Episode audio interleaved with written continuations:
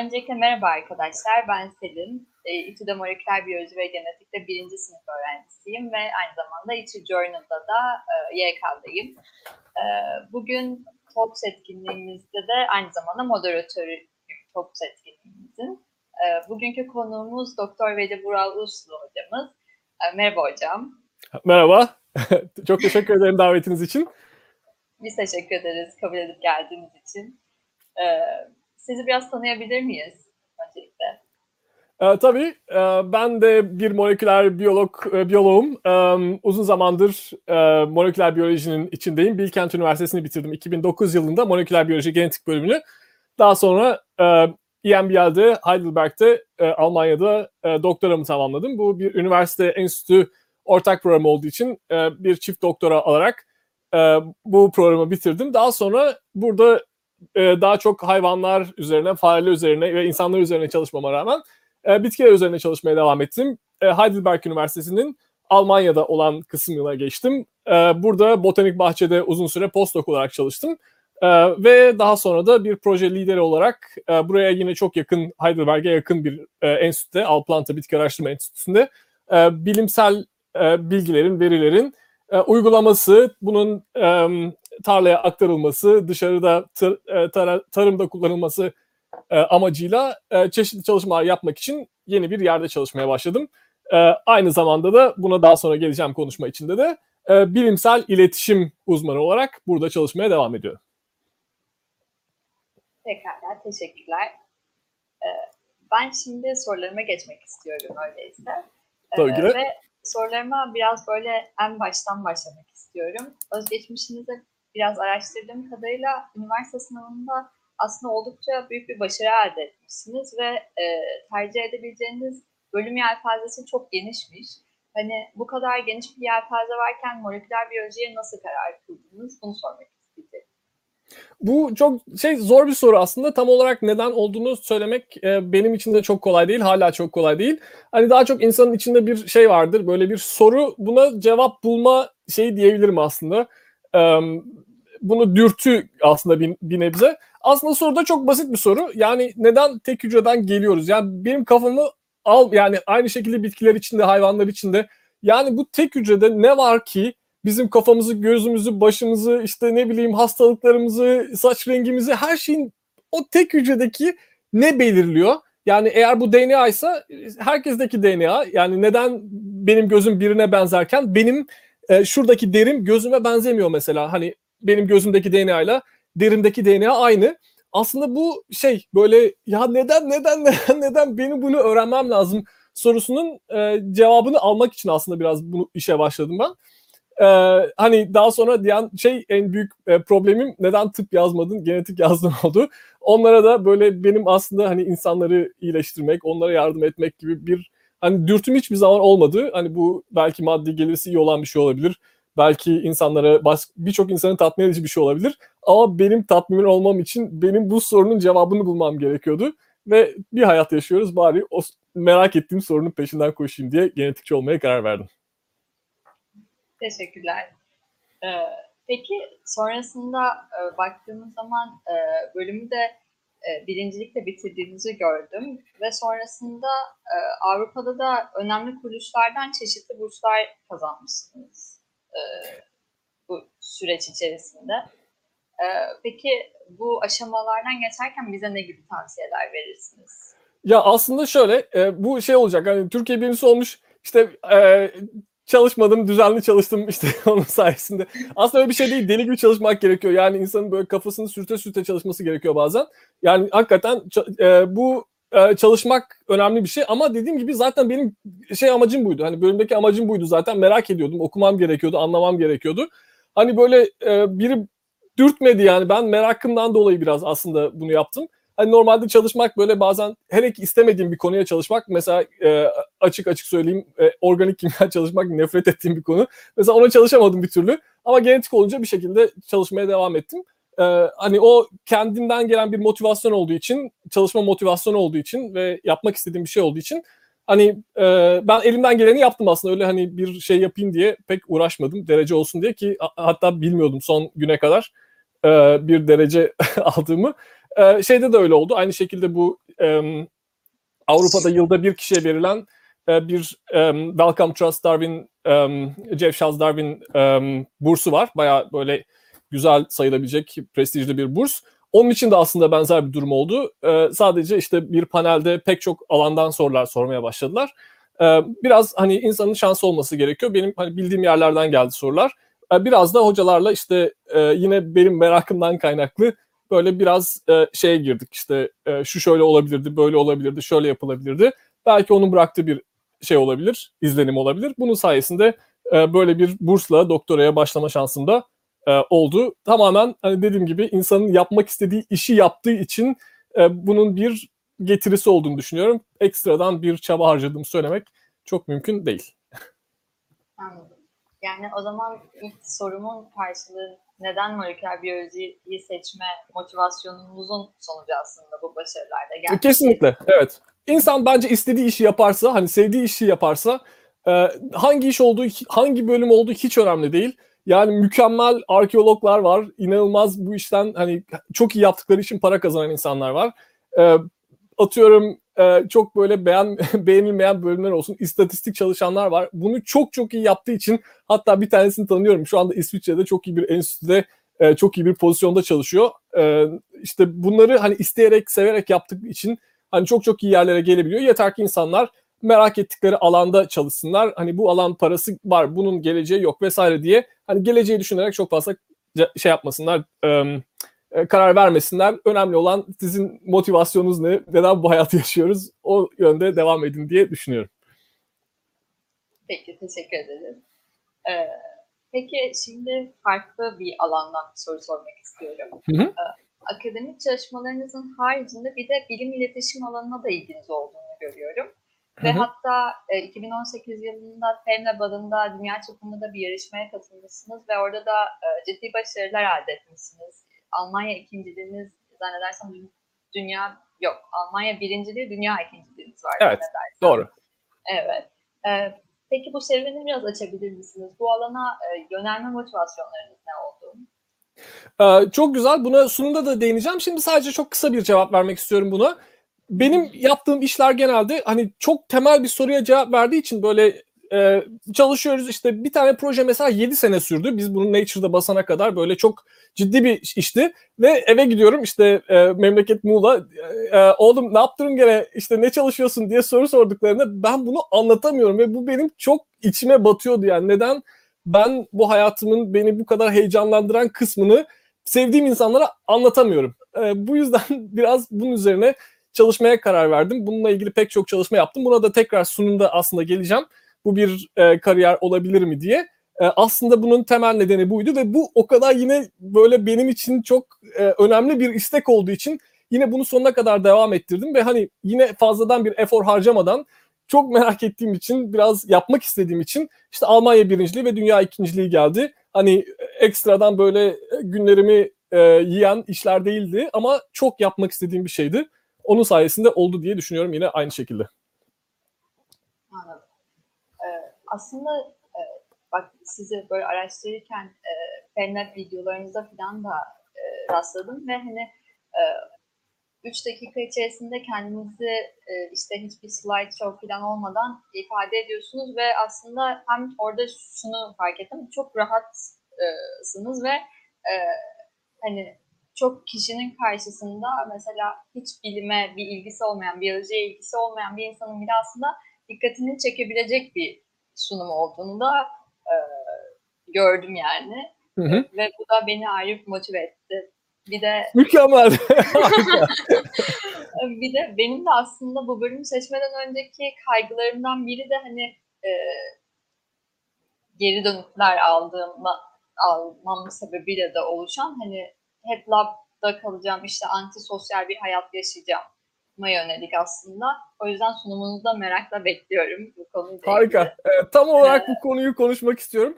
Aynı şekilde FameLab'da da böyleydi. Yani benim anlatmak istediğim bir hikaye var. Yani karşımda beni dinlemek isteyen 180 kişi bulmuşum. Hatta dinlemek istemeseler bile böyle kaçamayacakları bir ortam bulmuşum.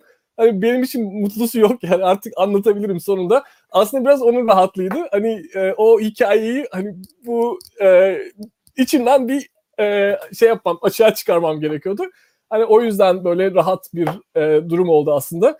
Yine hani istediğim bir ortamda bulunduğum için. E, ama bunu aslında şey yapılabilir bir şey. Bununla ilgili pek çok çalışma da yaptık burada. Yine buna da çok e, böyle yüzeysel bir şekilde dokunacağım ama pek çok doktor öğrencisinin aslında genel olarak problemi bu. Ya laboratuvarda mı kalacağız? Hani başka hatta benim çalıştığım laboratuvar eksi birinci katta güneş görmeyen bir laboratuvar. Almanya'da zaten güneş yok bir de güneş göremiyorsunuz.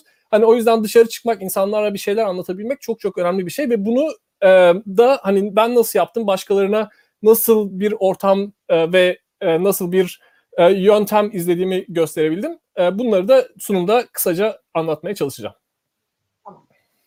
Ee, sunumda bahsedecek misiniz? Bundan da bilmiyorum ama bir sorum daha vardı bu konuyla ilgili. Ee, sahne hakimiyeti ve sunum becerisi hakkında tavsiyeler isteyecektim. Kendimizi nasıl geliştirebiliriz anlamında. Evet, e, bununla ilgili sadece hani e, aslında sunumun bir parçası, biraz sonra size anlatacağım konunun bir parçası olarak bunu tam olarak anlatmayacağım. Hani nasıl yapılıyor diye. Bu oldukça e, karmaşık karmaşık olduğu kadar da zevkli bir konu aslında.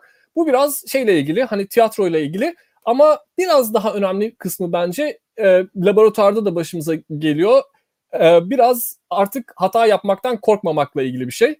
İnsanın başına ne kadar kötü şey geliyorsa hani özellikle insanların karşısına ne kadar kötü şey geliyorsa insanlar artık o kadar rahatlıyor. Hani biraz şey böyle e, hani bir insan utanmaz olur. E, tekrar tekrar hata yaptıkça bir şey söylersiniz utanmaz. Artık biraz sahnede bu noktaya gelmek gerekiyor. E, ilk hatayı yaptıktan sonra aslında her şey çok çok kolay. Bir örnek daha vermek istiyorum. Bu anlattığım işte tiyatro çalışmaları yapıyorum burada. E, ve tamamen doktora öğrencilerine yönelik bir çalışma. Çünkü genelde kampüste hani onlar daha böyle e, bu konuya meraklı oldular. E, daha çok e, bilimsel konuları tiyatroyla işlemeye çalışıyoruz. Ve burada e, yapmaya çalıştığımız şey insanlar ve e, bu doktor öğrencileri, postdoklar sahneye çıktıkları zaman müthiş bir korku içindeler. Çünkü hata yapmaktan korkuyorlar ve hep böyle kendi işte e, yaklaşık 35 milletten insan var bizim e, çalışma grubumuzda ve herkes kendi ülkesinin böyle en iyi okullarını en iyi şekilde bitirmiş. Herkesin çok yüksek beklentileri içinde bulunan insanlar ve e, karşılarında hiç tanımadıkları insanlar karşısında mahcup olmak istemiyorlar. Çünkü hayatları boyunca mahcup olmamışlar. Mesela sadece bu problemi çözmek için genelde ilk oyunda, ilk sahneye çıktıklarında e, sahneye böyle e, onlara problem çıkaracak işte e, seyirciler yerleştirip onları zor duruma sokup hani ondan sonra o e, anı geçirdikten sonra müthiş rahatladıklarını, sahneden inmek istemediklerini görüyoruz mesela. Genel olarak böyle farklı çalışmalar yaparak hani bunu aslında atlatmak e, mümkün. E, buna direkt olarak değinmeyeceğim ama genel olarak nereden bilgi alınabilir, neler yapılabilir, bunlar nereden öğrenilebilir? Bununla ilgili bir şablon sunmaya çalışacağım konuşma içinde de. Peki diğer soruma geçeyim o zaman. Ee, genel olarak diğer hocalarımızla gözlemlediğimiz kadarıyla e, doktoralarını, masterlarını bir bölüm üzerine yapıp ondan sonra doktor sonrası çalışmalarını da aynı bölüme yoğunlaştıklarını görüyoruz. Hepsinde olmasa bile çoğunluğunda. E, sizin farklı olmuş bu açıdan biraz. Doktoranızı e, kanser ve gelişim üzerine yaptıktan sonra şu anda e, bitki biyolojisi üzerine çalıştığınızı görüyoruz. E, bu geçişin sebebi ne oldu? Sonrasındaki süreç nasıl gelişti diye soracaktım. Bu geçişin aslında çok temel bir nedeni var. Bu neden e, daha önce doktora sırasında ben çalışmalarımda sürekli genetik etkiler üzerine çalıştım. İşte şurada şöyle farklı genler var, farklı varyantlar var, DNA'ları farklı. Bu nedenle şöyle şeyler ortaya çıkmış vesaire. Ama bir noktada çalışmaların bir noktasında e, biz bu varyantları e, görünen fenotipleri açıklamak için yeterli olmadığını gördük. Kesinlikle çevrenin bir etkisi var. Ama bu etki hayvanlarda ve insanlarda çok çok kısıtlı. Yani zaten e, mesela dışarıda yağmur yağıyor içeri kaçıyoruz. E, işte ıslanmıyoruz. Ya da anne karnında büyüyoruz. Yani zaten dışarıdan her şey en iyi besinler e, geliyor ya da işte doğuyoruz e, anne sütüyle besleniyoruz. Hani o kadar iyi bir ortamda besleniyoruz ki genel olarak insanlardan bahsetmiyorum hayvanlar olarak. E, yani çevreye karşı çok fazla aslında şeyimiz var e, tepki veriyoruz ama bu genelde sinir sistemimizin verdiği tepki, çevremizin artık e, uygun olmasından gelen tepki. Bu nedenle çevre ve gen ilişkilerini anlamakta çok zorlanıyoruz hayvanlara bakarak. Ama bitkilerde böyle değil. Bitkiler zaten dışarıda büyüyor. dışarıda olduğu için yağmur yağıyor bitki orada, güneş açıyor, yazın sıcağı 40 derece bitki orada. Üstüne basıyoruz bitki hala orada bana mısın demiyor. Bitkiler sürekli çevreyle iletişim içinde ve kaçamıyorlar. Bu nedenle bitkiler genetik yapılarını çok plastik dediğimiz böyle çok esnek bir şekilde e, örmüşler ve buna karşı buna göre çevreye göre kendi e, yapılarını değiştirebiliyorlar. Bu aslında gen ve e, çevre ilişkisini anlayabileceğimiz en iyi modellerden bir tanesi. Yani bu şey anlamına gelmiyor. Hani bitkiler çok ilginç. Hayır tamam bitkileri anlamak önemli ama bitkiler aslında bu gen ve çevre ilişkisini anlamak için ki bu bizler için de muhtemelen çok önemli. Sadece göremiyoruz insanlara bakarak. O modeli e, kullanabilmek amacıyla ben hani daha çok bitkilerde çalışmaya devam ettim. Ama çalışmaların sonunda bu sunumun başlığı da o zaten. Çok taraklı proteinler diye bir protein grubuna denk geldim ve bu bitkilerde ve hayvanlarda aynı. Hani bu bambaşka bir konuyu çalışmaya çalışırken yine döndük dolaştık aynı şeylere geldik aslında. O yüzden bitkiler ve hayvanları birbirinden tam olarak en azından genetik açıdan ayırmak çok mümkün değil aslında. O yüzden çok büyük bir alan değişikliği olduğunu söyleyemem. Anladım. Ee, hafiften aslında sunumunuza da böyle giriş niteliğinde oldu Hı hı. İsterseniz sunumunuzu yapabilirsiniz şu anda. Tamamdır. Şimdi sunum içinde şöyle bir şey deneyeceğim. Hani ben konuşarak anlatmayı seviyorum daha çok. Yine konuşarak anlatacağım. Sunumu 3-4 kısma ayıracağım. Ee, genelde 5 dakikada bir hani yeni konuya geçmiş olacağım. Ee, önem benim için önemli olan şu anda ilk kısımda daha çok bilimsel veriler hani neler öğrendik bu çalışma 10 yıllık süre zarfında. Ee, daha önce işte neler biliyorduk genel olarak bunları özetleyip hani bilimsel bir e, şey sunmaya çalışacağım, şablon sunmaya çalışacağım ama farklı konularla ilgili. Ve daha da e, sonra bilim kariyeri nedir? Bilim kariyeri nasıl yapılır? E, işte oğlum sen büyüyünce ne olacaksın? Kızım e, bu okulun sonu yok mu? Sorularına verebileceğiniz belki alternatif bir cevap olabilmesi açısından farklı seçenekler sunmak istiyorum. Asıl buraya gelmek istiyorum. Ama bu dediğim gibi sunum olmayacak. Daha çok bir konuşma olacak. Sunum kısmı da var. Onları da göstereceğim. Ama bu böyle olduğu için e, bir konuşma olduğu için e, daha çok e, bunu 5 dakikalık kısımlara böleceğim. Eğer sorular olursa 5 dakika sonra her 5 dakikada bir sorup bu konuyla ilgili soruları almaya çalışacağım. Şöyle yapayım. bu konuyla ilgili soruları almaya çalışacağım. O yüzden aralar kısa kısa vereceğim. Selin tekrar sana döneceğim bu süre zarfında. Tamam hocam. O zaman ben en baştan başlayayım. Hani bilim nereden başladık? Ee, benim için önemli olan soru şeydi. İşte dediğim gibi tek bir hücre nasıl oluyor da farklı hücrelere dönüşüyor? Aslında bir nevi e, gelişim biyolojisi, developmental biology dediğimiz alan. Ama bunu üniversitede çalışırken e, biraz aslında ben şeye kaydım. Neuroscience, sinir bilimine kaydım. Sinir bilimiyle ilgili pek çok işte ekstradan ders aldım, psikolojiden ders aldım, sinir bilimiyle ilgili çalıştım, stajlarımı buna göre ayarlamaya çalıştım.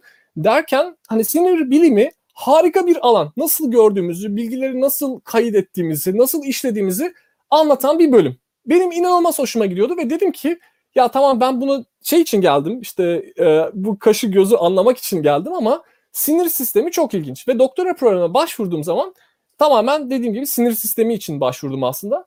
Yalnız e, bu doktoraya başvurduğum yerlerden bir tanesinde farklı hocalarla da mülakat oluyor ve bu hocaların bir tanesi bana öyle bir gen ekspresyonu anlattı ki ben dedim bu gen ekspresyonu dünyanın en ilginç konusu olabilir ve bir anda her şeyi silip sinir sistemini, sinir bilimini e, bir kenara koyup bu konuya devam etmeye çalıştım. Bu konuyu devam bu konuya devam etmek istedim. Bu konunun temel sorusu şu. Çok basit aslında. Şimdi Maya'ya bakıyoruz. Tek hücreli bir canlı. Maya yaklaşık 6000 gen içeriyor. Bu 6000 geni 12 milyon e, base pair'lık yani 12 milyon harflik genomu içinde tutuyor. Gayet güzel. Daha sonra mesela şeye bakıyoruz, sineklere bakıyoruz. Sineklerde genom biraz daha genişlemiş. İşte 150 e, milyon e, olmuş. E, daha geniş. Ve gen sayısına bakıyoruz 22 bin. Sonra insanlara bakıyoruz. Bu ilk genom açıklandığı zaman e, acaba kaç bin gen olacak? İşte 100 bin diyen var, 1 milyon diyen var, 70 bin diyen var. Ve çünkü bizim genomumuz daha geniş, yaklaşık 20 kat daha geniş. Ama en son baktığımız zaman genin tanımına göre değişiyor tabii bu sayı ama genelde 25 bin ile 27 bin arasında genimiz olduğunu görüyoruz. E bu sinekle aynı. Sinekte e, genler e, yine aynı sayıda ama genomları çok daha küçük. Yani aslında hayvanlara ve insanlara geçtiğimiz zaman bu gen sayıları değişmemiş, başka bir şey değişmiş. Bu değişen şey ne? Genler artık dip dibe değil. Çünkü dip dibe olsaydı böyle kompakt bir kromozom içinde olurdu. Artık bu bölgeler birbirlerinden ayrılmışlar. Yani e, genom genişlemiş ama genler yeni genimiz olmamış.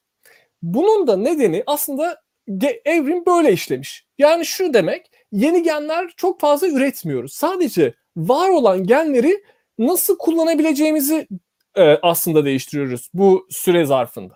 Bu şu demek. Bir gen orada duruyor. Yani de, gen durabilir. Hatta bazı genler ömür boyu duruyor, hiçbir şey yapmıyorlar. Bir gen orada duruyor. Bu genin hangi dokuda, hangi zamanda, hangi e, miktarda üretileceğini gösteren belli verilere ihtiyacı var. Yani artık e, şey diyoruz ya gen transferi yaparsak kurtulur mu? Yani böyle bir şey e, science fiction e, şeyi gibi e, gen transferi gen trans tamam yeni verirsin ama o geni nasıl açacaksın? Hangi dokuda açacaksın? Ne kadar açacaksın? Bunları anlamak bambaşka bir problem. Şöyle bir örnek vereyim. Normalde biz amacımız zaten genleri anlamak. Bu doktora da başladığım yerde de yapılan şey buydu. Genleri anlamaya çalışıyoruz. Ama insanda bir gen var. Bu genin adı MIK diye bir gen. Bu gen 3 milyon base pair'da 3 milyon harfin içinde tek protein kodlayan gen. 3 milyon harf şu demek. Bir mayanın boyu 12 milyon harf, 6000 gen var. İnsanlarda 3 milyon bölgede, 3 milyonluk bir bölgede bir tane gen var. Yani gen yoğunluğu açısından mayanın 1500'de biri kadar. Ya biz bu bölge bu kadar geniş bölgeye neden binalar dikmedik? Neden genler yapmadık? Neden e, başka şey koymadık? Bunu anlamaya çalışıyoruz. Bu MIK yeni özellikle çok ilginç bir gen. Çünkü bu kanser geni olarak geçiyor. Tabii 1980'lerde bulunuyor aslında ve hala çok önemli bir gen. Çünkü kanserlerin %80'inde bu MIK geni yükseliyor. Miktarı artıyor. O yüzden insanlar diyor ki ya biz bu geni durdurursak kanserlerin sonunu getiririz. Çok çok önemli olması lazım. Tamam. Daha sonra bir çalışma yapıyorlar. Şimdi çalışmayı yapan hoca yaklaşık 250 metre ileride bir laboratuvarda çalışıyor. Ee, bu çalışmayı yaptığında İsviçre'de ve bu geni ortadan kaldırıyor. Ve bu geni ortadan kaldırdığında şunu görüyor. Artık yaşamıyor. 11. günde e, hamileliğinin 21 gün süren hamileliğinin 11. gününde fareler artık embriyoları kaybediyorlar. Bir şekilde olmuyor. Yani bu gen olmazsa hayat yok. Kesinlikle doğum olmuyor. Hani gelişmiyor. Ama bu gen fazla olursa da kanser oluyor. O zaman biz de dedik ki acaba biz bu geni e, nasıl çalıştığını anlay anlayabilirsek belki hani sadece gerekli olan dokuda bu geni açıp kapama şansımız olur. Belki kansere bir çare buluruz. Ama bu aynı zamanda hani e, acaba dokularda da işte büyümeyi artırabilir miyiz gerekli olduğu zaman da hani pek çok e, aslında uygulaması olabilecek bir şeydi alandı ama bizim merak ettiğimiz bunun uygulaması değil. Acaba bu gen nasıl çalışıyor? Şimdi bu genin çalışmasını anlamak için dediğim gibi gen tek başına bir MIK geni ufacık 10 bin base pair'den oluşuyor, 10 bin nükleotitten oluşuyor ve e, 3 milyonluk bir alanda. Biz bu 3 milyonluk alanı çok değişik bir yöntem kullanarak TAMR denilen Target Recombination yöntemini kullanarak parça parça parça kestik. CRISPR'dan önce e, neredeyse imkansızı başararak yaklaşık 80 tane e, deletion dediğimiz bu e, bölgelerin e, silinmesini sağlayan bir metot aslında uyguladık ve 80 farklı bölgeye baktık farklı boyutlarda. Bu bölgeleri çıkardığımızda aslında fareler direkt olarak hani çok büyük bir etki görmedik. Bir tanesinde yalnız şöyle bir şey oldu. Çok canımız sıkıldı aslında. Dedik ki ya bu fareler hani kansere daha dayanıklı olması gerekiyordu. Neden işte bir şey olmadı?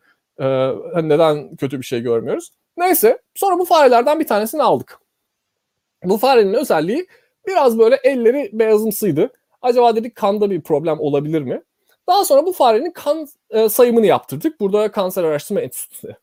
Ve burada ortaya çıkan şey farenin kan dokusu tamamen değişmiş. Yani şu anlama geliyor. Kırmızı kan hücrelerinde herhangi bir problem yok ama beyaz kan hücreleri kaybolmuş. Daha sonra Allah Allah neden beyaz kan hücreleri kaybolmuş? Şeye bakıyoruz, kemik iliğine bakıyoruz ve kök hücreler artmış. Kök hücre artıyor. Kök hücreden sonra gelen bu yarım başkalaşmış olan hücreler azalıyor ve şey çıkmıyor. Ee, buradan bağışıklık sistemi hücresi çıkmıyor. Bu çok tuhaf. Allah Allah neden böyle bir şey olabilir? Sonra biz bu şeye bakmaya başladık. Ee, bu bölge neden ilginç diye. Ve bu bölgede ki o zaman için hani bu kadar uzun bir şey bilinmiyordu. Uzaktan e, Mickey kontrol edebilecek bir eleman bilinmiyordu. Bu bölgedeki 8 tane elemanın farklı kombinasyonlar içinde yani A ile B'yi çıkarırsanız farklı bir sinir farklı bir bağışıklık sistemi hücresi etkileniyor. Mesela C ile D'yi çıkarırsanız farklı bir e, sinir e, bağışıklık sistemi hücresi etkileniyor. Ve bu şekilde e, 1.7 milyon nükleotit uzakta bir bölgenin tamamen böyle bambaşka bir yer dediğimiz bir yerin 1.7 demek yani yine şeye baktığımızda e, Maya'ya baktığımızda Maya'nın yani tamamen neredeyse bir tarafından diğer tarafına bir geni sadece ve sadece e, bağışıklık sistemi hücrelerinin belli alt hücrelerine aktive hale getirecek bir bölge bulduk. Bu nasıl olabilir? Bu nasıl çalışabilir? E, bunu merak ettik. Hastalara gittik ve şunu gördük. Akut miyeloid lösemi diye bir hastalık var. Çok da aslında e, kan kan kanserlerinin genetik olarak aktarılan en böyle ciddi e, tanımlanan kanserlerden bir tanesi. Ve bu hastalarda şunu gördük. Bu hastaların bu bölgesi genetik bir rahatsızlıktan dolayı duplikasyona uğramış. Yani artık iki tane var. İki tane olunca ne oluyor? Bu bu e, hastalarda daha fazla bu geni e, sadece kanda e, üretmelerini sağlayan bu e, şey komut artıyor. Bu nedenle çok spesifik olarak miyoloid yani bu bağışıklık sistemi hücrelerinin miyoloid tipinin fazla bölünmesini sağlayıp kansere neden oluyor. Ve 7 sene süren bu çalışmanın sonunda biz bunu Nature'da yayınladık. Aa dedik ne kadar ilginç bu kanda ama yani bu sadece kanda. Hani bunun kaşı gözü başka bir şey yok mu? Başka bir bölgeye baktık. Bu bölgeye bakmamızın nedeni buradaki farelerin o kadar çok fare vardı ki elimizde böyle bakıp ya bu farede bir değişiklik var ama ne adını koyamıyoruz. Bu farenin yüzü bir e, böyle normalde dışarıya doğru çıkıntı olur ya böyle farelerde ya da köpekler gibi düşünelim. Orası biraz daha böyle içeri doğru kaymış. Hani biraz daha düz gibi. Şey gibi bu işte ne bileyim Scottish Fold kediler gibi böyle biraz daha şey aslında düz. Bu bir anlama geliyor mu diye baktık. Daha sonra e, iskeletini analiz edene kadar hiçbir şey fark etmedik aslında. İskeletini analiz ettiğimizde çok acayip bir şeye rastladık. E, bu farelerin yüzlerinde böyle e, bir kemik şey var. Kemik problemi var. Neden kemik problemi olsun? Biz bu e, genin kemikte etkili olduğunu bile çok iyi aslında bilmiyoruz. Daha sonra şunu gördük. Bu genin bu bizim çıkardığımız parçası ki 1 milyon nükleotit uzakta yani cehennemin dibinde. Yani gen Tuzla'da nükle şeyi bu bölgesi Beylikdüzü'nde. Yani bu kadar uzakta bir yerden gelip bu geni gelişim sırasında ve bu sadece ve sadece 21 günlük e, hamileliğin 10. gününde başka hiçbir işe yaramıyor. Sadece bu dönemde. Bu geni aktive hale getirip bu neural crest dediğimiz bu arka tarafımızda böyle e, hani sinir şey omurgamızı takip eden hücreler olduğunu düşünün. Normalde yüzümüz yok o dönemde. Bu e, bölge sayesinde MIK geni bu bölgede aktif hale geliyor. Ve pıtır pıtır pıtır pıtır hücreler böyle bölünmeye başlıyor. Bölünüyor, bölünüyor, bölünüyor ve ön tarafa geldiğinde e, bizim yüz gelişimimiz aslında tamamlanmış oluyor. Şimdi bizim yaptığımız şey aslında bu bölgedeki bu bölgedeki e, bu MIK genini aktive eden bölgeyi çıkarmak oldu. Çıkarınca ne oldu? Farelerin sadece bir kısmında, hepsinde değil. Sadece bir kısmında buralar bölünüyor, bölünüyor, bölünüyor, geliyor. Bu taraf geliyor ama bu taraf yetişemiyor. Burası yetişemiyor. Öyle olunca burada yarık damak, burada, burada yarık damak dudaklar oluşmaya başladı. E, bu insanlarda da görülen bir durum aslında. Böyle bazı insanlarda sadece dudakta, bazılarında hatta sadece damağı, e, dudak ve damağı kapsayan böyle geniş yarıklar görülüyor. Acaba bu insanların da şey olabilir mi? Bu genetik e, durumunun e, nedeni olabilir mi? Bunun için bir hastaneye gittik. Dedik ki Bonn'da işte buraya yaklaşık 2 saat mesafede bir hastanede. E, sizde böyle böyle işte hastalar böyle bir departman var. İşte hastalardan veriler var mı? Neyse onların hastalardan verileri gördük, baktık. Ve çok acayip bir durum var. Farelerdeki bu yüzü e, belirleyen bölgeyle insanlardaki neredeyse aynı. Değişmemiş. Milyon yıldır aynı. Çok acayip. Ve dedik ki aa işte ilk defa bir fırsatımız var. İnsanlardaki genetik bir hastalığı farelere bakarak belki anlayabiliriz.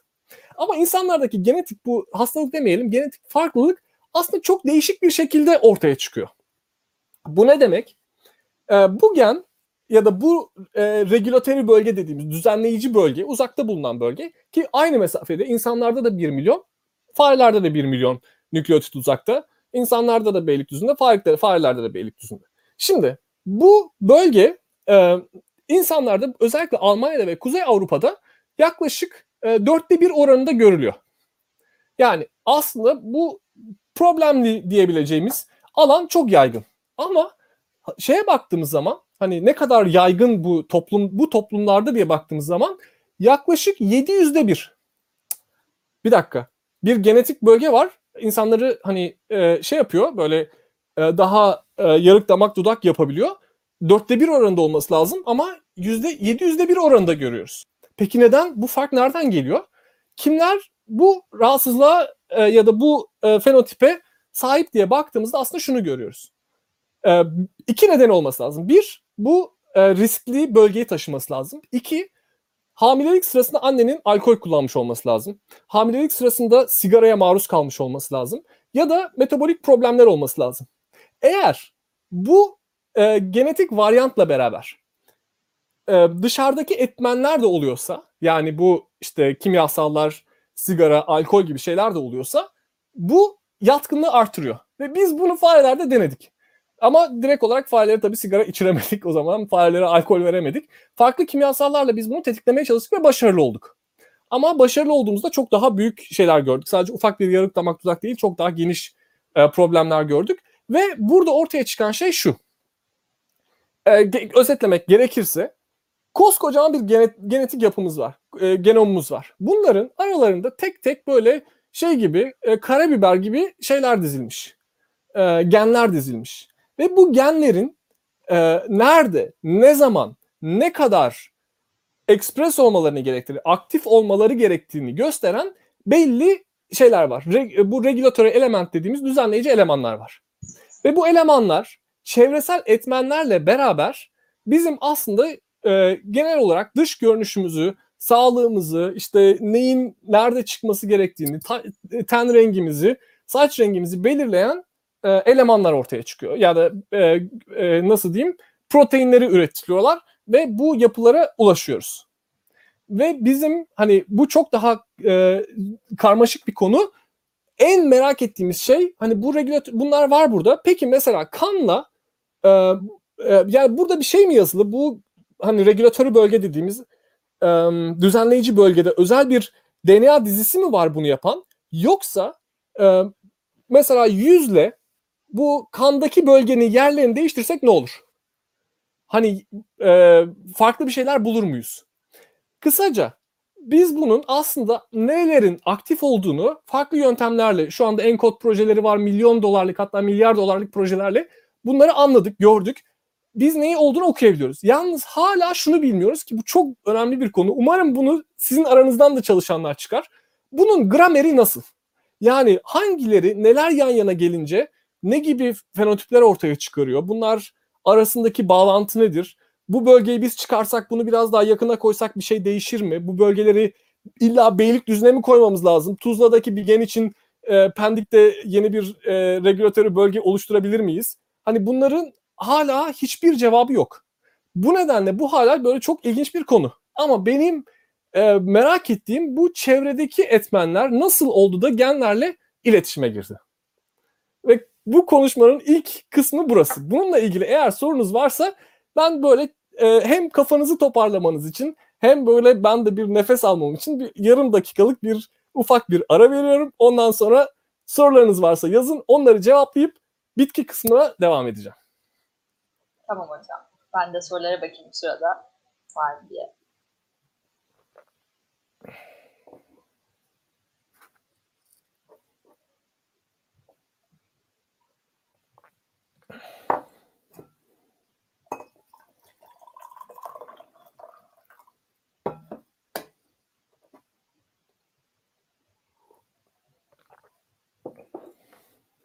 Şimdilik soru var mı?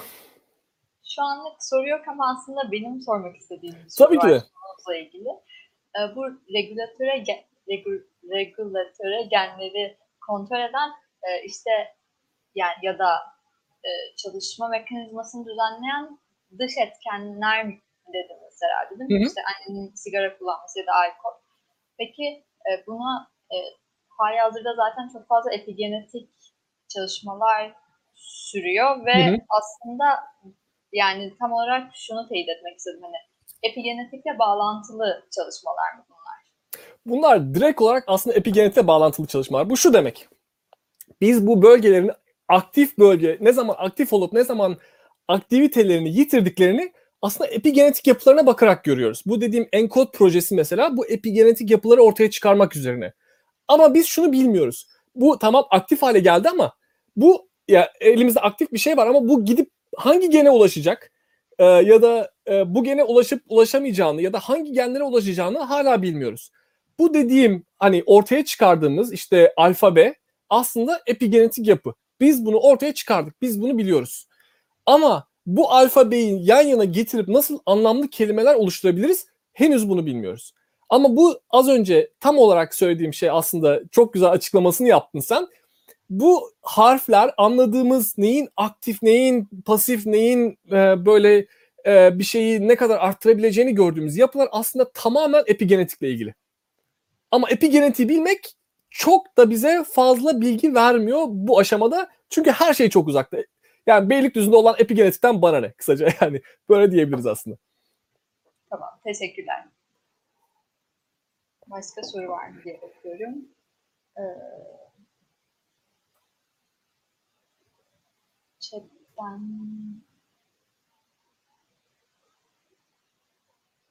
Regülatörler yine genlerden mi oluşuyor diye bir sorumuz var. Hayır, regülatörler kesinlikle genlerden oluşmuyor. Regülatörler sadece DNA dizileri. Ne RNA'ya dönüyorlar ne başka bir şeye dönüyorlar. Bomboş DNA dizileri. Hatta bunlar e, 1970'lerden itibaren junk DNA, boş DNA, çöp DNA, at bunları. Bunların hiçbir anlamı yok. Bunlar işe yaramaz. DNA dizileri dediğimiz bölgeler aslında bunlar. Biz yeni yeni bu DNA dizilerinin çöp olmadığını, atılmayacak e, şeyler olduğunu yeni yeni görüyoruz. O yüzden kesinlikle bunlar gen bölgeleri değiller. Tamam. Teşekkürler. Sorularımız bu kadar. Tamamdır. O zaman ben bitki kısmına devam ediyorum. Tamam. Şimdi e, dediğim gibi çevresel etmenler genetik yapıyla birleşip bir e, fenotip ortaya çıkarıyor. Ama bunu insanlarda anlamak çok zor. Çünkü biz atıyorum e, bir şey farelere bir e, çevresel bir etmen uygulamaya çalıştığımızda hani genelde bunun bir çaresini buluyorlar. Kaçıyorlar, kurtuluyorlar. Hani e, sinir sistemleri var. E, sıcaklayınca işte ne bileyim terliyorlar E, ya da biz mesela insanlar olarak soğuğun etkisini görmek istiyoruz. Dışarı çıkıyoruz ama montla çıkıyoruz. Göremeyiz yani soğuğun etkisini. E, e, dışarısı eksi 20 olsa bile eksi 20'nin insanlar üzerindeki etkisini inceleyemeyiz. Ama bitkiler için bunu yapabiliriz. İlk başta anlattığım gibi. Bu nedenle bitkilerde biz çevresel etmenler acaba nasıl etkiliyor, genleri nasıl değiştiriyor, bitkilerin fenotiplerini nasıl değiştiriyor buna bakmaya başladık. Şimdi buradaki ilk proje aslında şuydu. Besin, topraktaki besinler bitkileri nasıl etkiliyor? Toprakta işte e, kükürtü var, nitratı var, e, azotu işte var, e, potasyumu var. Hani bitkiler bunu köklerinden böyle löpür löpür alıyorlar. Her şey güzel. Havada iyiyse e, büyüyorlar, gidiyorlar, çiçek açıyorlar. Gayet güzel. Şimdi e, toprakta eğer kükürt olmazsa bitki ne yapıyor? Ya da toprakta mesela kalsiyum yoksa bitki ne yapıyor? Bitki çok değişik tepkiler veriyor. Mesela toprakta e, atıyorum şey yok, kalsiyum yok. Bitkinin toprakta eğer kalsiyum yoksa bitki normalde böyle e, aşağıya doğru kazarken kökünü artık kazmayı bırakıyor. Yan tarafa doğru saçaklanıyor böyle. E, o e, şey olan kazık kökler geliyor, saçak kökler geliyor bir anda. E, aynı şekilde işte e, atıyorum şey yok, e, e, nitrat yok. Bu azıcık saçakları var zaten. Onlar da gidiyor başlıyor aşağıya kazmaya ya da kükürt mesela kükürt eksikliğinde başlıyor aşağıya kazmaya. Bitki toprakta hangi molekülün olup olmadığını nasıl anlayabiliyor? Bununla ilgili biz ilk başta benim aslında projem buydu. Çok heyecanlı bir şekilde başladım. İki sene boyunca bu bizim molekülleri e, direkt olarak miktarlarını in vivo dediğimiz direkt bitkinin içinde görebileceğimiz sensörler geliştirmeye çalıştık ve bunlar hiçbir işe yaramadı. Hiçbiri çalışmadı. İki senelik bir emek aslında çöpe gitti. Ama neyse ki başka projeler devam ediyordu. Şimdi bu yeni devam eden projelerden bir tanesi şuydu. Bu birinci soru şu. Bitkiler e, şimdi şöyle bir şey yapabiliyoruz biz. Normalde topraktaydı ya bunlar. Toprakta bir şey koymak çıkarmak biraz problemli. Hani topraktan kükürdü nasıl çıkaracağız? Biraz zor. Ama e, hidroponik dediğimiz sıvı kültürlerde biz bunu geliştirebiliyoruz. Şimdi şöyle olsun. Bir elimde sıvı kültürü var. Bir tüp gibi bir şey. Bunun içinde şey var. E, bütün her şey var. Sonra ben bitkiyi alıyorum. Çat diye başka bir tüpe koyuyorum. O tüpte kükürt yok. Ve çok hızlı bir şekilde biz bitkilerin ne, nasıl tepki verdiklerini bu sayede görebiliyoruz. Çünkü yapmam gereken şey e, atıyorum şöyle iki tane bir şey var. E, buradan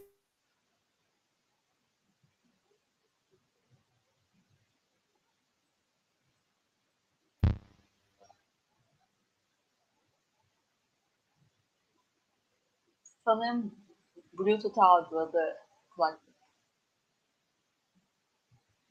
Ve şu, şu an sesiniz yok.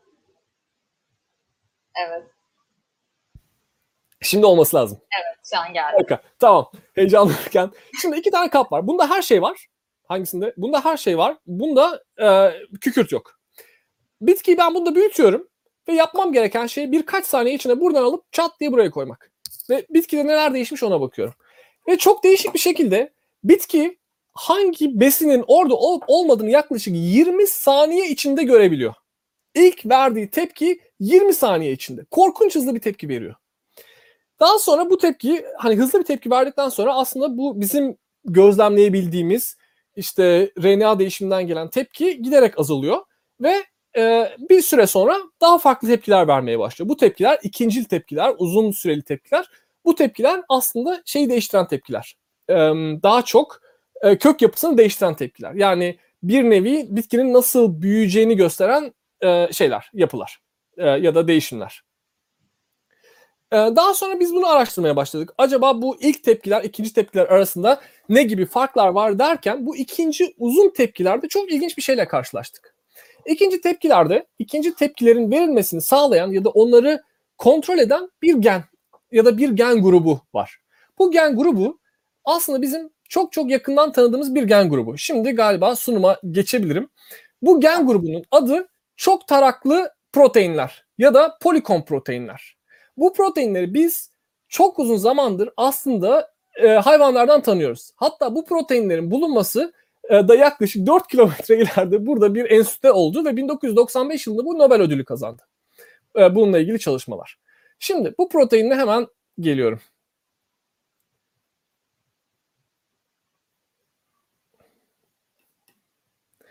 E, şimdi görünüyor mu e, şu anda? Şu anda görünüyor zaten. Slide görüyor. Gayet güzel.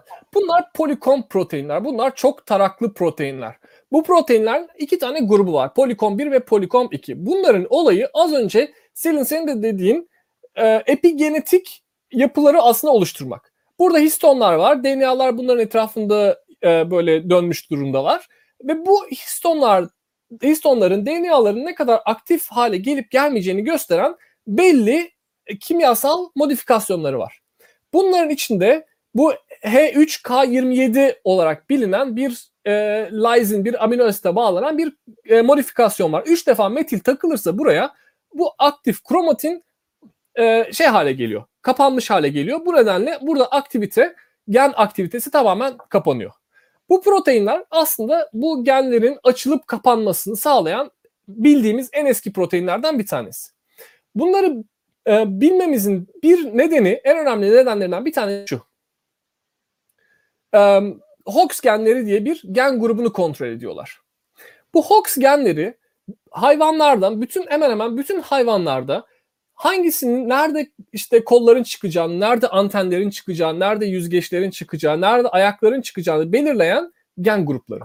Ve bunun ilginç tarafı bu e, polikom proteinler burada pek çok gen var gördüğünüz gibi. İşte bunların bazıları kol için önemli, bazıları işte baş için önemli.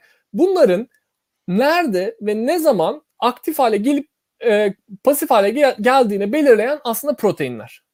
Şimdi bizim elimizde kapatıyorum tekrar. Bizim elimizde bu bu polikom proteinler var. Polikom proteinler normalde embriyonik gelişim içerisinde e, belli böyle genetik programla e, açılıp kapanan şeyler. E, e, Hox genleri e, açılıp kapanan genler. Şimdi nasıl oluyor da bitkide bu çevresel koşullarla şekilleniyor? Bunu henüz anlayabilmiş değiliz. Bunun makalesini umarım birkaç gün içinde göndereceğiz. Bununla ilgili değişik e, bulguları anlattığımız makaleyi. E, ve bu gen grubu e, bir şekilde çevresel etmenlerle e, birleşip özellikle besin hangi besinlerin olup olmadığı konusunda mesela şimdi biz bunu daha çok mesela ışıkla ilgili olduğunu gösterdik. Ne kadar çok ışık olup olmadığını algıladıklarını, e, aynı şekilde e, işte belli bakterilerin bulunup bulunmadığını, e, bitkinin nasıl anladığını, e, nasıl e, anladığını bir şekilde sağladığını gördük.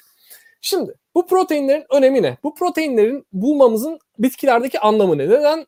Bu hani zaten kendi kendine e, embriyoların gelişmesi gibi kendi kendine düzenleyen bir sistem bitkilerde bu kadar plastik. Aslında bu belki yaşamın en önemli e, sorularından bir tanesini cevaplıyor. Bu da şu. Bu protein dediğim gibi başkalaşımı sağlayan işte e, hangi dokuda nerede ne kadar aktif olacağını hali e, aktif olacağını gösteren en önemli düzenleyici proteinlerden bir tanesi polikomlar. Şimdi çok değişik yıllar önce görülmüş böyle çok ekstrem bir durum var. Bu ekstrem durum şu. Bir maya mantarında bu polikomlara rastlıyoruz biz. Ve o kadar benziyorlar ki insanlardakine ve hayvanlardakine. Hemen onu da gösteriyorum.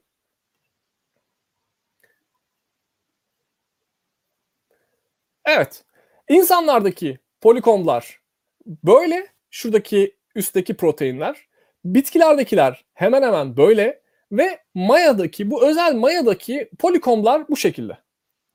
Şimdi tek hücreli bir canlıda biz neden development'ı yani vücut gelişimini sağlayan genleri tutalım? Bu çok büyük bir problemdi. Ama bu, e, bu her mayada değil. Özellikle patojenik hastalık yapan mayalarda görülen bir durum. E, öyle olunca şöyle bir şey çizdik, şablon çizdik. Şimdi bundan sonraki belki 10 yıl bunu göstermekle geçecek. Ama bizim yapmak istediğimiz şey şimdi şu. E, ya da hipotezimiz şu anda. Bu bulgular eşliğinde. Aslında polikom proteinleri çevreyi algılamak için e, gelişmiş proteinler. Yani bitki işte atıyorum maya patojen olacak ya da olmayacak, birilerine zarar verecek, vermeyecek, çevrede neler var neler yok. Bu polikomları kullanarak aslında tepki veriyor. Ama bu çok hücreli hale geçme döneminde bu polikomlar developmental yani vücut planını ayarlayan e, aslında görevler üstlenmeye başlıyorlar. Ve bitkilerde bu ikisi bir arada gidiyor. Yani bu polikomlar hem çevreyi algılıyor hatta çevrenin nasıl olduğuna göre e, bitkilerin gelişimini sağlıyor. Bunu en iyi aslında çok uzun zamandır bildiğimiz çiçeklerde görüyoruz. Çiçekler sadece yazın işte ya da baharda açıyor. Havalar ısınınca açıyor. Çiçeklerin açmasını sağlayan böyle embriyonik gelişim gibi bir gelişim görmüyoruz. Çevreyi algılıyorlar ve e, şeyler görülüyor. E, işte çiçek gelişimi başlıyor. Ve bu aslında bunun düzenleyen de uzun zamandır polikomlar olduğunu biliyoruz. Demek ki bu polikomlar yani bu çok taraklı proteinler çevreyi algılayıp bitkinin gelişim programını değiştiriyorlar. Yani işte kalsiyum yoksa kalsiyum daha çok yüzeyde bulunduğu için orada gelişmesini sağlıyor köklerin. İşte kükürt yoksa dibe iniyor çünkü yüzeyde kükürt olmaz. Çabuk yağmurda hemen e, şey yapıyor, yıkanıyor, aşağılarda olabilir. Oraya kazmaya başlıyor. Ve aslında bitkilerin bu çok e, plastik, çok esnek vücut yapılarının altında muhtemelen bu polikomların şey var, e, etkisi var. Ama hayvanlarda artık biz sinir sistemini geliştirdiğimiz için, her şeyden kaçabildiğimiz için ya da işte fight and flight e, ya da artık embriyonik işte dönemde çok güvenli bir yerde bulunduğumuz için artık bizim bu polikomların e, çevresel algı sistemlerine ihtiyacımız e, olmadığını e, yani bir şekilde kaybettiğimizi görüyoruz. Ama bu da tamamen kayıp değil aslında. E, yeni yapılan 18 Şubat 2021 tarihli bir makalede e, hayvanların çevreyle olan iletişimini sağlayan ne olabilir? Mer- merkezi sinir sistemi. Aslında merkezi sinir sisteminde pek çok algıyı özellikle yemekle ilgili olan pek çok algıyı düzenleyenlerin de hala bu proteinler olduğunu görüyoruz. Yani genel olarak aslında hayvanlarda bu polikomların çok taraklı proteinlerin her ne kadar aslında çevreyle artık ilişkisi kalmasa da sadece vücut planını oluştursa da belli hücreler için hala o eski e, mayada bulunan görevini devam ettirdiğini görüyoruz. Ama bu nasıl işliyor? Bunun işte altında neler var, neler yok? Bununla ilgili müthiş bir bence alan başlamak üzere. Biz de şu makaleyi bir an önce e, gönderebilirsek harika olacak diye düşünüyorum. Bu da e, bitkilerle olan daha kısa olan ikinci kısım. E, bununla ilgili sorular varsa bunu da alabilirim. E, 15-20 saniyelik kısa bir mola. Bundan sonra da size bilim il- iletişimle ilgili genel bir şablon çizmeye çalışacağım yine. Bakıyorum ben sorulara. Tamamdır. Sorular varsa sorulara şey yapabilirim.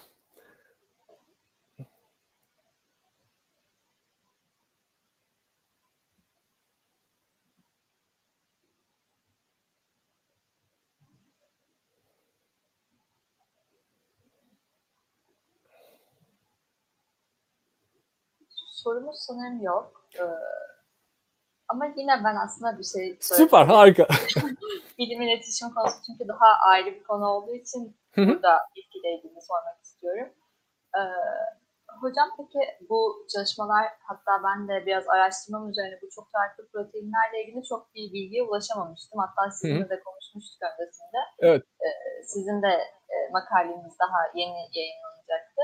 Ee, ve daha yeni başlanan bir çalışma olmasından dolayı da önümüzde bu kadar uzun çalışma süreçleri var diyorsunuz. Peki bu gelişimler bitkinin e, üzerinde bitkinin gelişimi üzerinde ne gibi katkılar sağlayabilir? Mesela bitkinin zor koşullar altında yaşamasına e, yaşama şansını ya da mesela e, küresel ısınmada e, işte nem nem azlığı oluyor işte e, çok ışığa maruz kalıyor hani o tarz ortamlarda daha verimi yüksek bir şekilde yaşamının devam etmesini sağlayacak mı? Evet, bu sorunu aslında bu en büyük soru. Şu anda benim de direkt olarak bu verileri gördükten sonra bu aslında benim daha önceki işte Heidelberg'teki yaptığım çalışmaların bir devamı. Bunu gördükten sonra tam olarak yani tam olarak benim de sorduğum soru buydu. Bu acaba bizim işimize yarayabilir mi? Bu polikom proteinleri kullanarak acaba bitkileri daha sıcak ortamlara hazırlayabilir miyiz? Bununla ilgili e, bir tane örnek çalışma var. Bu çalışma şu. Bitkilerdeki hafızayla ilgili. Şimdi şöyle. Bitkileri normalde 45 dereceye koyuyoruz. Bitkiler çat diye bir saat içinde ölüyorlar. Artık bunları kurtarmanın bir yolu yok. Şimdi bitkileri 37 dereceye koyuyoruz. Yarım saat. Sonra normal oda sıcaklığına getiriyoruz 22 derece. 45 dereceye koyuyoruz ve bir tane bitki ölmüyor. Bunun nedeni 37 derecede o sıcaklıkta ilk başta gelişirken bitkiler belli şeyler geliştiriyorlar. Ee, epigenetik e, marklar, epigenetik özellikler geliştiriyorlar bu stres genleri için. Daha sonra normal ortama koyuyoruz günler boyu 5 gün mesela hiç normal ortamda büyüyor. E, bütün genler normal işliyor. Hiçbir şekilde başka bir değişim görmüyoruz. Ama bu epigenetik marklar gitmiyor. Sonra bitkiyi 5 gün sonunda 45 dereceye koyduğumuzda bu epigenetik markların olduğu stres response dediğimiz strese cevap veren genler bir anda aktif hale geliyor ve normalde o e, uzun süren saatler süren ve o süreç içinde bitkinin öldüğü sistemde artık bitkiler bir anda tepki verip çok hızlı, çok yüksek e, şeylere, e, e, sıcaklıklara e, dayanıklı oluyorlar. Mesela şimdi biz hani bunu tarlada yapmak çok zor dışarıda. Acaba biz bu epigenetik markları spesifik olarak bu genlerde e, genlere gönderip, bu genlere yönlendirip acaba bu genlere bir nevi aşı diyebiliriz, bir nevi hafıza diyebiliriz. Bunu kazandırma yolumuz var mı? Aslında bu e, şu anda bizim e, şey yapmak istediğimiz böyle e, çok yeni bir alan olduğu için çok fazla çalışamadığımız ama çalışmak istediğimiz konulardan bir tanesi. Ve tam olarak bu nedenle ben buradan devam edeyim. Üçüncü bölüme geçeyim. Bu nedenle ben aslında şeye başladım. Bitkilerde uygulamalı tarım e, alanında geçtim. Ve bunun farklı uygulamaları var mı? Şu anda bunu gözlemlemeye çalışıyorum. Sorular varsa alayım yoksa yeni bölüme devam ediyorum. Sorular geldi aslında şu Harika. Sorabilirim. Ee, bu proteinler etçil bitkilerin hareketlerinde de etkili midir? Ee, değil. Ee, bu proteinlerin etkili olması için bu etkinin ya da mesela kükürt eksikliğinin dedim ya bir çok hızlı tepki veriliyor. Bir de yavaş uzun süren bitkinin e, vücudunun işte yapısını değiştirdiği etkiler var. Bu etçil bitkilerin tepkileri kalsiyum signaling ile kalsiyum e, sinyalleriyle ilgili çok hızlı şeyler, e, tepkiler. Bu kükürdün olup olmaması, e, e, işte e, azotun olup olmamasını anladıkları sistemle aslında bu etçil bitkilerin e, yakaladıkları sistem birbirine çok yakın. Ama uzun dönemli etkileri e, bu polikom dediğim çok taraklı proteinler tarafından yürütülüyor. Kısa dönemli etkileri daha çok metabolik sinyaller tarafından yönetiliyor. Tamam. Bir tane daha sorumuz var. Ee, bahsettiğimiz saçak ve kazık kök değişimi için bir şey, bir şey sormak istiyorum demiş. Ee, canlıların sınıflandırılmasında bu şekilde net iki ayrım var ancak bu değişim bu ayrımı etkileyecek kadar köklü mü oluyor? Ee, bu tam olarak değil aslında. Biz çünkü genel olarak şey görüyoruz. Yapı değişikliğini görüyoruz. Normalde bitkileri sınıflandırdığımız zaman biz bir e, aslında eksikliğe göre şey yapmıyoruz. Sınıflandırmıyoruz. Hani her şey normal koşullarda olursa nasıl e, büyüyecektir. Ama şeye baktığımız zaman genel olarak yapıya baktığımız zaman çok ciddi anlamda değişiyor. Ama bu e, bizim bitkilerin sınıflandırmasını değiştireceğimiz e, ölçüde değil. Çünkü bu çok kontrollü laboratuvarda işte e, dediğim gibi sıvı ortamlarda görülen değişiklikler. Bu eğer toprakta olsaydı bitkiler ne gibi tepki verirdi bunu tam olarak e, en azından kökler açısından konuşuyorum tam olarak henüz bilmiyoruz. Bu nedenle bu sınıflandırmayı değiştirecek kadar büyük bir değişiklik değil ve elimizde yeteri veri yok. Ama görüntüye baktığınız zaman bambaşka bir görüntüyle karşı karşıya kalıyoruz. Teşekkürler hocam. Sorularımız bu kadar. İsterseniz diğer kısma geçebiliriz. Tamamdır. Son kısma geçiyorum. Ee, burada da dediğim gibi işte e, polikom, çok taraklı proteinler bilmem ne işte eve gidiyorum biz bunu bulduk şunu bulduk çevreyi bitkiler böyle algılıyor. Soru genelde oğlum ne zaman bitecek senin bu okul? Sürekli bir e, şey genetikte genel olarak hani e, tamam e, diyorum ki ben profesör olacağız. Yani herhalde oluruz işte üniversitede kalırım araştırmacı olurum. Aslında ben biraz yalan söylüyorum. E, neden yalan söylüyorum? Çünkü doktorasını bitirenlerin sadece %3'ü aslında profesör olabiliyor. Peki bu %97'ye ne oluyor? Yani herkes profesör olursa zaten yandık. Yani genetik bölümüne başladık. Zaten çok hani herkes doktora yapmıyor. Doktora yapanların da çok küçük bir kısmı profesör oluyor. Araştırmacı olanlar var doğru. Farklı yerlerde çalışanlar var. Şirketlerde çalışanlar var doğru. Bu da güzel. Ama hani ben işte oğlum e, ne zaman bitiyor senin okul? Ne zaman işe başlayacaksın? Ne zaman profesör olacaksın? Aslında ben e, genetiği bitirdiğim zaman benim amacım e, profesörlük olmamalı. E, çünkü çok farklı kariyer seçenekleri var ve bunların bir tanesi bilimsel iletişim. Bilimsel iletişim bence çok çok önemli bir alan. Çünkü bir örnek vermek istiyorum. E, uygulamalı tarım alanında çalışıyoruz. Mesela işte bitkilerin e, bu e, proteinlerini hiçbir genetik yapısına oynamadan değiştirerek, RNA'lar kullanarak değiştirerek bu e, bitkileri mesela sıcakta daha iyi büyüyebilir hale getirmeye çalışıyoruz. Elimizde çok güzel datalar var, çok güzel veriler var ama bunu şey gidip kullanmamız lazım. İşte tarlalarda kullanmamız lazım ve çiftçilerle konuş, konuşacağız. Şimdi bizim e, benim hoca biraz daha iyi bir konuda ama genel olarak bir profesör karşısında hiç biyoloji eğitimi almamış çiftçileri oturtup işte datalar şöyle sunum gösteriyor. Bakın işte ne kadar büyüdü. Ya çiftçi ya ben bu alanda olan biri olarak zaten yani hocamı dinlemek istemiyorum. Dünyanın en sıkıcı konuşmasını yapıyor.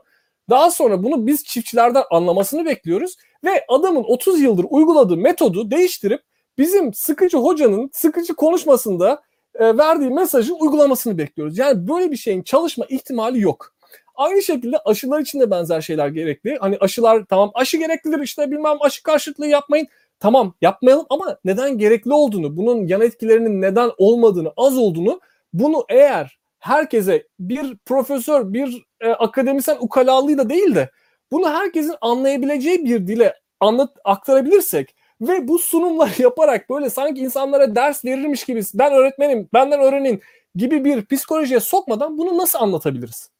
Bunun üzerine e, hani bu herkese nasıl açık olabilir bizim laboratuvarda yaptığımız işler?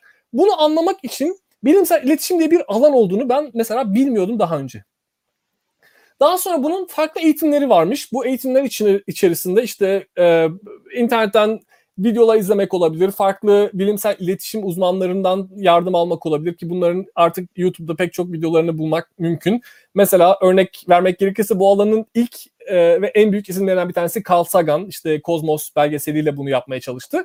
Ama bunda bile çok ciddi problemler var. Çünkü mesela Carl Sagan bunu yaptığı için bir bilim insanı bilimi başkalarına daha basit bir şekilde anlattığı için kendi akademisyen çevresinden soyutlanmaya başladı. Yani kendi alması gereken ödülleri alamadı, pozisyonu bulamadı ve bu kadar insanlara yaklaştıkça kendi akademisyen, akademisinden kopmaya başladı. Bunun Tam tersi örneklerini Amerika'da görüyoruz aslında. Mesela işte Neil deGrasse Tyson var, e, Lawrence Krauss var. Çok çok güzel bu bilimi özellikle fiziği insanlara anlatan pek çok e, hoca var. E, yeni yeni bu bağ kopuyor ama bunun sistematik bir çalışması henüz yok. Bilimsel iletişim nasıl yapılır e, bunu tam olarak görmüyoruz.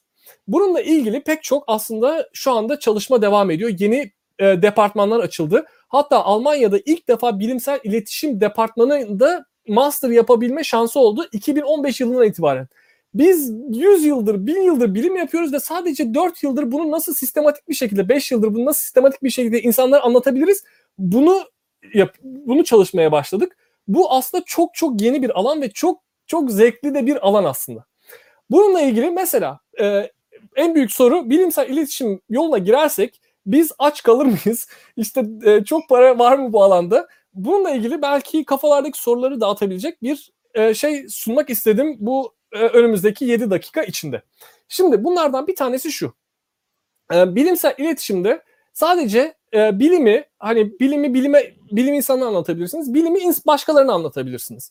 Mesela işte e, karbon bağlarını başkalarına nasıl anlatabiliriz? İşte bir e, şeyleri e, kısa bir süre içerisinde sanki böyle yüz yüze konuşuyormuş gibi nasıl anlatabiliriz? Bununla ilgili pek çok e, hikaye yazmak mümkün. Hikaye anlatıcılığı aslında. Bu sadece bir yöntem. Pek çok yöntemden bir tanesi. Ama bu şu yüzden çok önemli.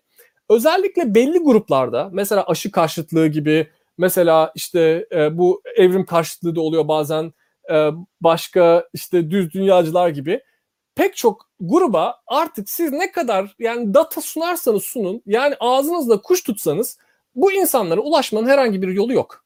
Çünkü data problem değil.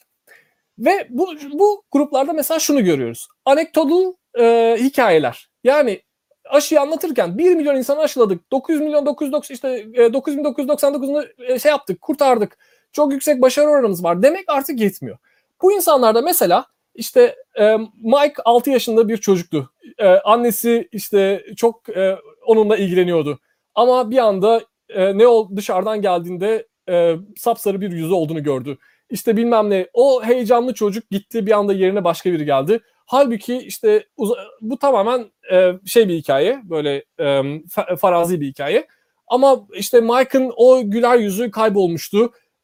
Meğerse işte bir virüs kapmıştı ama bunu e, kapmasının nedeni annesinin 3 yaşında yaptırması gereken bir aşıyı yaptırmamasıydı gibi anekdotal yani insanların daha çok e, duyul yani bilgisine değil de duygularına ulaşacak hikayelerle aslında bunu anlatmak mümkün olabildiğini gösteriyorlar. Bunun gibi pek çok hikaye anlatıldığı yöntemleri var. Hangi kişiye nasıl yaklaşılır bunu görmenin yöntemleri var. Bununla ilgili mesela ben e, virüslerle ilgili pek çok hikaye yazdım ve bunu e, Avrupa'nın çok çeşitli yerlerinde ki bunun içinde Londra'da e, Doğa Bilimleri e, Müzesi'nde e, Londra'nın en büyük müzelerinden bir tanesi işte Prag'da, e, Ulusal Kütüphane'de, Bazel'de, e, işte pek çok Avrupa'nın pek çok yerinde bu konuşmaları stand-up gösterisi şeklinde sunma şansım oldu.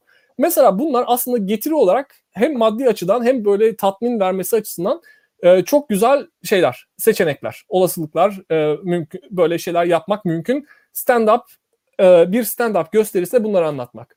Aynı şekilde düzenlediğimiz e, stand-up gecelerine mesela insanları çağırarak, bilim insanları çağırarak bunları anlatmalarını sağladık. Ve yaptığımız bütün etkinlikler e, de bütün e, şeyler, sandalyeler tamamen satıldı. Hani insanlar bunları dinlemek istiyorlar ve böyle etkinliklerin yapılması şart. Bunlar bizim için hiç beklemediğimiz bir gelir kapısı olduk. Herkese açmak için bilet fiyatlarını minimumda tutmamıza rağmen. E, buradan mesela değişik e, şeyler oluyor, getirileri oluyor. Aynı şekilde bunu ben her ne kadar e, şeyle yapsam da biraz daha böyle e, yardım ama yardım demeyeyim de e, böyle bir hobi olarak yapsam da mesela e, e, hem yerel basında hem ulusal basında köşe yazıları yazmak mümkün. Bilimsel konularda insanları aydınlatmak mümkün. Çünkü bunu yapan insanlar Türkiye'de gazeteciler Google'dan bilim okuyup bilim anladık deyip millete bir şeyler kakalamaya çalışan insanlar. Bilim insanları maalesef iletişim tekniklerini öğrenmedikleri için bunu insanlara aktaramıyorlar. Halbuki bilim iletişim yapması gereken insan iletişim eğitimi almış, eleştirel bakabilen bir bilim insanı olmalı. Yani iletişimi iyi olan Google okuyabilen biri değil, okuduğunu eleştirebilen biri olmalı. Ve bunu yapan Türkiye'de bir elin parmaklarını geçmiyor maalesef insan sayısı. Burada müthiş bir açık var. Bu müthiş bir kariyer seçeneği, kariyer olanı ve bunun yapılması şart. Direkt gazetelere yazarak böyle böyle bir şeyimiz var. İşte köşe yazısı yazmak istiyorum. Ben bu konunun uzmanıyım. İşte anlatmak istiyorum ya da farklı konuları anlatmak istiyorum.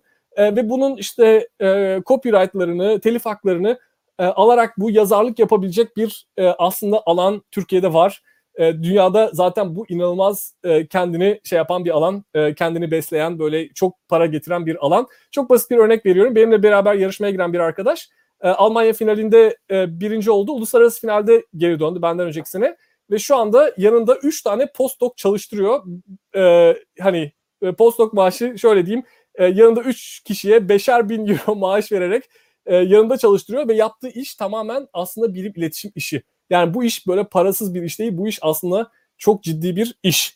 E, benzer bir şekilde tiyatro oyunları yapıyoruz. Bilim insanları az önce söylediğim 70 tane do- doktor öğrencisinin katıldığı tiyatrolar, tiyatrolar yazıyoruz. Bunları kitaplaştırmaya çalışıyoruz. insanları çağırıyoruz ve e, yani o kadar hani bu iş maddi gelir getirisi fazla bir iş oldu ki başımız e, vergi e, dairesiyle derde girmesin diye biz bu parayı işte tiyatro eğitimlerine, farklı yerlere harcamak zorunda kaldık. Çünkü işte e, haksız kazanç gibi işte şey gibi olmasın diye. E, ve biz bu işe başlarken kesinlikle buradan böyle e, hani e, toplamda 10 binlerce euro kazanabileceğimiz bir iş olduğunu kesinlikle bilmiyorduk. Hala biz bu işi hani para kazanmak için yapmıyoruz. Gelen parayı e, bir şey olarak, strateji olarak, bir e, ilke olarak e, genelde yine eğitime harcıyoruz. E, bu şekilde bitiriyoruz ki hem elimizde para kalmasın, başımız derde girmesin. Ama bu demek ki cidden meslek olabilecek bir işmiş bunu gördük. E, bir sonraki fotoğrafçılık e, benim bir analog fotoğraf e, merakımdan kaynak e, bazlı bir şey. E, acaba dedim laboratuvardaki insanların yaşamı başkalarını e, cezbedebilir mi? Bununla ilgili fotoğrafçılık yaptım. Sergi açtım ve bu sergi yaklaşık bir ay Heidelberg'de e, Off Photo diye bu bölgenin e, Rhein-Neckar Valley'de bulunan en büyük fotoğraf sergisinde e, bir ay boyunca e, sergilendi. Pek çok insan e, ziyaret etti. Buradaki fotoğraflar işte e, satışa çıktı vesaire. E, fotoğrafçılık yaparak bile bilimsel iletişim yapılabiliyor. Bu da mümkün. E, son olarak e, söylemek istediğim aslında sonradan ikinci e, İstanbul Devlet Opera ve Balesi'ndeki üç dansçıyla beraber e, bir Osmanlı'da başlayan bir hikayeyi e, nasıl Hollanda'ya gittiğini ve nasıl e, yeni sekanslama teknikleriyle 2000'li yıllarda çıkan e, New Generation Sequencing ile e, bir e, gizemin çözüldüğünü anlattığımız e, dans hikayesini buradaki e, Baden-Württemberg bu eyaletin en büyük bilim ve sanat e, gösterisinde e, bir e, ana etkinlik olarak sergiledik ve inanılmaz beğeni aldı. Bunu maalesef e, Türkiye'de hani koronadan dolayı sergileme şansımız henüz olmadı. Uğraşıyoruz bunu da yapabilmek için. E, ve müziklerimizi mesela Mercan Dede e, besteledi. O dönemde böyle bir projeye sahip çıktı. Aynı şekilde e, Sinan İkiz e, İsveç'te 2017'de en iyi müzisyen seçilen e, e, bir e, e, şeyci, e, drummer, e, baterist. E, o müziklerimize katkıda bulundu mesela. Hiç beklemediğimiz bir bilimsel hikayeyi bir kelime kullanmadan dansla anlatabildiğimiz bir e, gösteri düzenledik. Buradan mesela müthiş bir gelir aslında elde ettik. E, ve son olarak e, Almanya'da e, bu benim öğrendiğim hani e, sadece maalesef bunun okulu olmadığı için e, hani biraz çıraklıktan öğrendiğim şeyleri başkasına aktarabildiğim şeyler düzenliyorum, workshoplar düzenliyorum ve bu workshopların ben bu kadar e, pahalı olduğunu bilmiyordum aslında. Vere şu anlamda söylüyorum. E, dediler ki ne kadar istiyorsun workshop için dedim bilmiyorum. E, herhalde 500 e, euro yeter e, e, günlük. E, ve bana dedi ki çok ucuzsun. e, telefondaki kadın. E, bu mesela Almanya'da yaklaşık günlük 1000 euro kazanabileceğiniz ama tabii her gün yapamıyorsunuz yani böyle bir şeyi. Ama benim dediğim gibi benim e, asıl alanım bilim. Bilim yapmayı seviyorum. Bunu e, kenarda yapıyorum. Ama 1000 euro ve 10 bin euro arasında değişen ücretlerde e, günlük e, workshoplar veriliyor bilimsel iletişim alanında. Çünkü çok az kişi var bunu yap bunu yapan. Hatta Amerika Birleşik Devletleri'nde birkaç tane şey geldi. İşte mail. E, buradaki örneklerde yaklaşık e, 24 bin dolara kadar günlük 24 bin dolara kadar eğitim ücreti alabiliyor eğitmenler. Çünkü bilimsel iletişimi yapan hemen hemen kimse yok. bilimsel iletişim yapmaya çalışan gazeteciler var. Bilim bilmedikleri için maalesef bu olmuyor. Bunu yapması gereken bilim insanları var. Herkes profesör olmak zorunda değil. Bilim, iletişim hem maddi açıdan hem manevi açıdan hakikaten tatmin edebilecek bir alan. Genetikçileri, fizikçileri, matematikçileri, mühendisleri, psikologları e, bu ki bunun işte YouTube kısmına, Instagram kısmına vesaire sosyal medya kısmına girmiyorum bile. Benim çok böyle sevdiğim alanlar olduğunu söyleyemem. Ee, çok iyi olduğum alanlar olduğunu da söyleyemem. Ama demek istediğim bu bilimin, bizim yaptığımız bilimin birilerine doğru bir şekilde, profesyonel bir şekilde aktarılması lazım ve bunu yapan insanlar yok. Umarım sizler arasında bu alan doktorasını bilim ve iletişim yapmak için yapanlar olur. Ee, o yüzden e, bu konuşmayı da böylece bitirmek istiyorum. Bu e, son mesajı vermemi sağladığınız için size de ayrıca çok çok teşekkür ediyorum. Eğer sorularınız varsa almayı çok isterim. Her ne kadar um, çok fazla Instagram kullanmasam da Veli Vural Usta adresinden de bana sorularınızı yollayabilirsiniz. Oradan da mümkün olunca cevap vermeye çalışıyorum. Herkese yönlendirmeye çalışıyorum. Dediğim gibi alan çok çok geniş bir alan.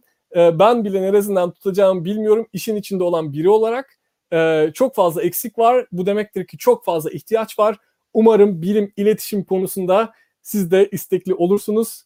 Ee, bunu eğer görürsem benden mutlusu yok. Çok teşekkür ederim.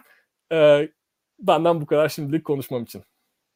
Çok teşekkür ederiz hocam. Gerçekten dolu dolu ve birçok alanda böyle ufkumuzu açacak bilgilerdi gerçekten. Ee, ben size birkaç tane soru sormak istiyorum bu Tabii ki de. Ee, öncelikle şunu sormak istiyorum. Ee, şimdi dediğiniz gibi bu e, işte gazetede köşe yazarları olsun ya da televizyona çıkan tartışma programları, bilim çatısı altındaki e, konuşmacılar olsun e, bilimden bazen uzak olabiliyor. Peki hani e, aslında sizi de gözlemlediğim kadarıyla ikisini aynı anda yürütebiliyorsunuz ama yine de sormak istiyorum. Hani hem bilim iletişim alanında kendinizi geliştirirken ve ilgilenirken bu alana hem de e, akademik çalışmalarınız e, randımanlı bir şekilde yürüyebiliyor mu diye sormak istedim. Bu şey bir soru, biraz e, aslında zor bir soru. Şu ana kadar gayet e, aslında e, yürüdü ama mesela pek çok çalışma e, biraz yavaşlamak zorunda kaldı. İşte e, bu nedenden dolayı işte belli çalışmaları e, yapamadık. E, hani ya, yapım çünkü bilimin şeyi yok, sonu yok. Yani şey gibi hani McDonald's açmak gibi yani istediğiniz kadar açarsanız daha fazla McDonald's açılacaktır yani dünyada. Hani bu böyle bir şey. Ee, önemli olan hani ben benim kafamdaki soru bu. Ben bu kadar akademi yapmak istiyorum. Bu kadar bilim yapmak istiyorum. Çok fazla dallanıp budaklandırmamak istiyorum. Ben elimi bilimsel iletişim alanından çekmek istemiyorum. Çünkü bu çok önemli bir alan. Ee, bilimde de hala olmam gerekiyor. Çünkü o eleştirel eleştirel bakış açısını çok ciddi anlamda besleyen bir alan. Bu nedenle dediğim gibi e, belki e, böyle e, yanımda pek çok insanı çalıştırabileceğim laboratuvarlarım hiçbir zaman olmayacak. Hani daha küçük mütevazi bir laboratuvar olacak.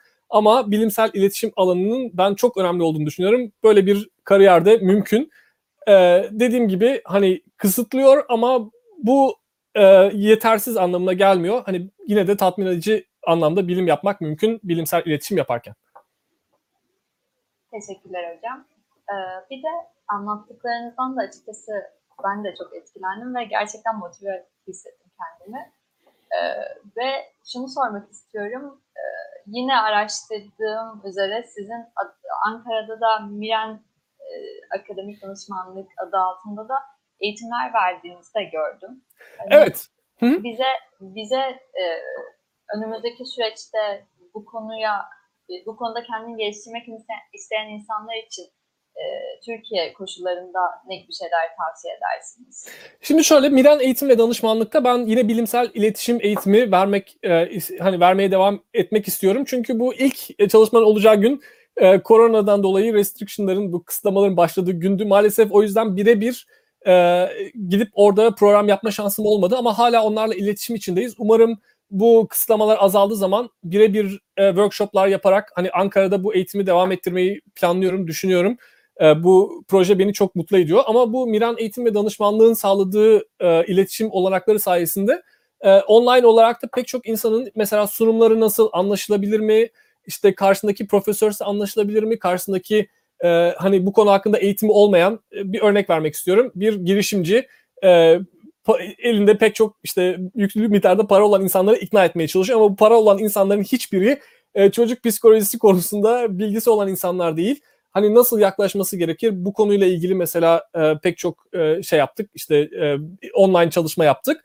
E, aynı şekilde ben bunu yine Türkiye'de devam ettirmek istiyorum. E, bununla ilgili eğer merak ettiğiniz bir şey olursa e, dediğim gibi Instagram üzerinden ya da veliuslu@gmail adresiyle eğer bana ulaşırsanız e, bu en azından Türkiye'de workshoplar düzenlendiği zaman bu Bilkent Üniversitesi bünyesinde bir tane planlanıyor şimdi. Miran Eğitim Danışmanlık bünyesinde oluyor. Neden İTÜ bünyesinde olmasın?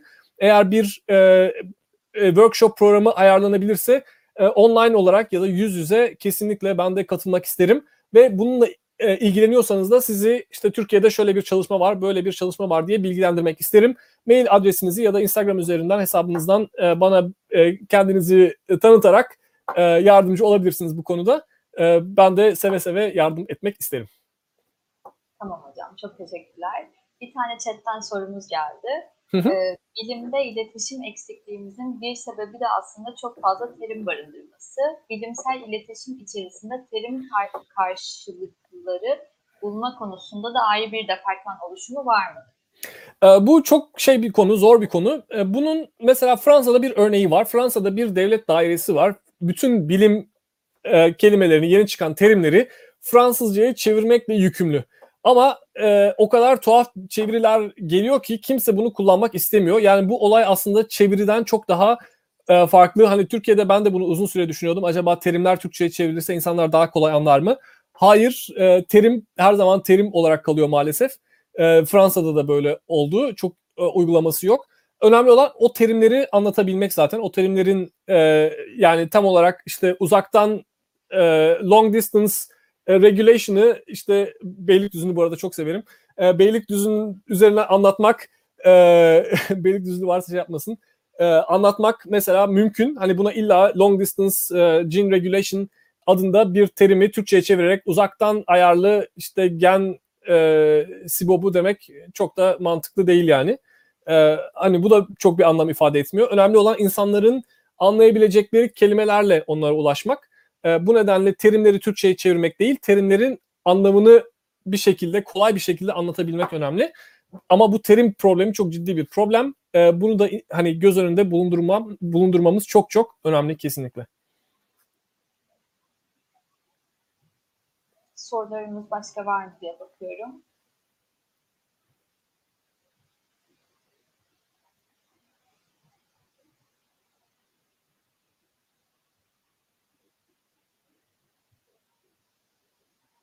Ee, zannedersem sorularımız bu kadar. Süper. Ee, ben gerçekten çok keyif aldığım bir sohbet oldu. Çok teşekkür ederim. Harika. Süper. Çok memnun oldum bunu duyduğuma. Hı hı. Arkadaşlarımdan da bu arada geri dönütler alıyorum. Gerçekten mükemmel, muhteşem diye yorumlar geliyor şu anda. Yeah! ben bunu kutlarım. Ee, o zaman yayını e, kapatıyoruz ve herkese iyi akşamlar diliyoruz. Hocam size de iyi akşamlar. Görüşürüz. Katıldığınız için. Güle güle. Ben teşekkür ederim davetiniz için. Güle güle. İyi akşamlar.